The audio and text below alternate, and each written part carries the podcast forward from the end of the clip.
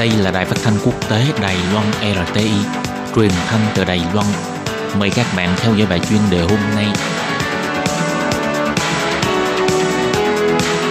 Thúy Anh xin kính chào quý vị và các bạn. Chào mừng các bạn đến với bài chuyên đề ngày hôm nay.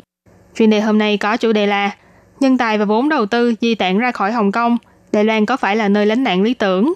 Và sau đây mời các bạn cùng lắng nghe nội dung chi tiết của bài chuyên đề này. Bắt đầu từ tháng 2 năm nay, chính quyền Hồng Kông bắt tay vào sửa đổi đạo luật dẫn độ.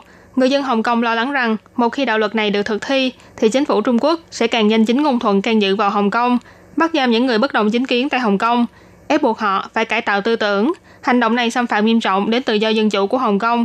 Vì vậy, đông đảo người dân đã cùng xuống đường biểu tình nhằm phản đối đạo luật này. Chính phủ Hồng Kông đã không phản hồi hoặc nhượng bộ đối với những yêu cầu của đoàn người biểu tình. Vì thế, quy mô của cuộc biểu tình càng lúc càng lớn hơn. Người Hồng Kông bãi công, bãi khóa, bãi chợ, bao vây viện lập pháp, sở cảnh sát và sân bay để kháng nghị, khiến cho vận tải hàng không trì trệ. Những xung đột giữa cảnh sát và người dân càng lúc càng nghiêm trọng hơn. Những sự việc này đã thu hút sự chú ý của cộng đồng quốc tế và rất nhiều người lo lắng rằng sự kiện Thiên An Môn có thể sẽ tái diễn ngay tại Hồng Kông.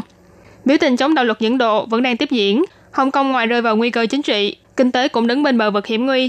Ví dụ như chỉ số Hang Seng từ ngày 2 tháng 7 đến nay đã tụt 12%, tổn thất hơn 620 tỷ đô la Mỹ. Giao dịch bất động sản, du lịch và bán lẻ đều bị ảnh hưởng. Chính phủ Hồng Kông cũng vì thế mà đã sửa lại dự đoán tăng trưởng kinh tế cả năm của Hồng Kông. Tình hình xấu nhất có thể sẽ là không tăng trưởng. Việc này thậm chí còn làm rung chuyển địa vị trung tâm tài chính châu Á của Hồng Kông. Cục diện của Hồng Kông không ngừng xấu đi.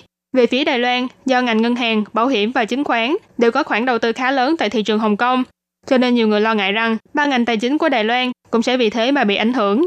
Tuy nhiên, theo Ủy ban Giám sát và Quản lý Tài chính phân tích rằng, bãi công ở Hồng Kông vẫn chưa ảnh hưởng đến hoạt động của thị trường tài chính. Hơn nữa, khoản đầu tư của các quốc gia khác tại Hồng Kông đều khá cao. Cho dù người dân Hồng Kông phát động đột biến rút tiền gửi, thì doanh nghiệp Đài Loan tại Hồng Kông do không phải là cơ cấu tài chính tín dụng chủ yếu, cho nên sẽ không phải là mục tiêu đầu tiên. Còn về vấn đề cuộc biểu tình này có ảnh hưởng đến các ngành nghề hay không, các chuyên gia và đoàn thể công thương đều nhận định rằng sự kiện này sẽ không trực tiếp ảnh hưởng đến các ngành nghề của Đài Loan. Nguyên nhân chủ yếu là do loại hình ngành nghề của hai bên quá khác biệt.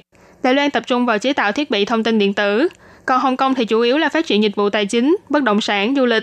Hai bên không có mối giao thoa và liên đới với nhau, và cũng khó mà xảy ra hiện tượng chuyển giao đơn hàng như trong chiến tranh thương mại Mỹ Trung hay Nhật Hàn. Mặc dù vậy, cùng với diễn biến ngày một xấu đi của cuộc biểu tình, vốn đầu tư và nhân tài ở Hồng Kông cũng đang có hiện tượng dần dần di chuyển ra bên ngoài để lánh nạn. Chủ tịch Tổng hội Thương nghiệp Toàn quốc, ông Lại Chính Nhật cũng từng nhắc đến, do cuộc biểu tình phản đối đạo luật dẫn độ của người dân Hồng Kông mà số người Hồng Kông di dân đến Đài Loan để mua nhà tăng lên đáng kể. Ông Lại Chính Nhật cũng lấy ví dụ từ những giao dịch nhà ở của công ty mình cho biết, những tuần vừa qua, khách hàng đến xem và mua nhà đa số là người Hồng Kông, tần suất và số lượng đều tăng lên khá nhiều so với trước đây.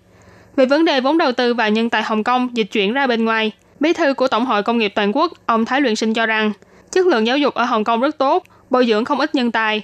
Còn Đài Loan thì ngoài dân chủ tự do, điều kiện sinh hoạt và vật giá đều thoải mái hơn so với Hồng Kông. Cho nên Đài Loan rất có thể là một nơi lý tưởng để thu hút những nhân tài ưu tú của Hồng Kông di cư đến đây. Tuy nhiên, Chủ tịch Hội Hợp tác Tiến bộ Công thương nghiệp ông Lâm Bá Phong thì lại có cách nhìn khác. Ông cho rằng, mặc dù Đài Loan chuẩn bị đón nhận một làn sóng di dân mới, nhưng chủ yếu là người dân thường, còn nhân tài thì chưa chắc, bởi họ có thể sẽ chọn di cư đến Mỹ, Singapore để phát triển.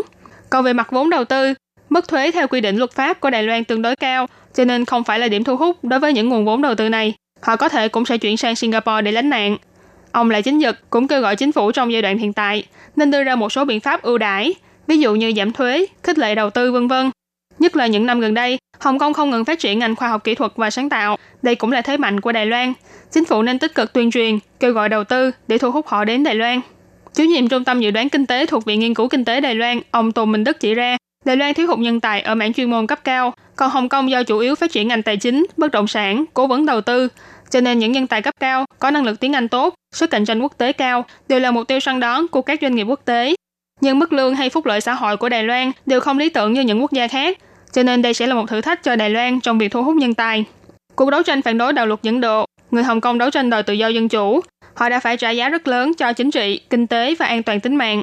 Đài Loan ngoài việc tập trung quan sát tình hình ở Hồng Kông, còn nên chuẩn bị sẵn sàng để ứng biến với mọi thay đổi có thể xảy ra, bao gồm cả việc trở thành điểm đến cho những nhân tài và nguồn vốn đầu tư dịch chuyển ra khỏi Hồng Kông để lánh nạn trong thời gian tới. Các bạn thân mến, vừa rồi là bài chuyên đề ngày hôm nay do Thúy Anh biên tập và thực hiện.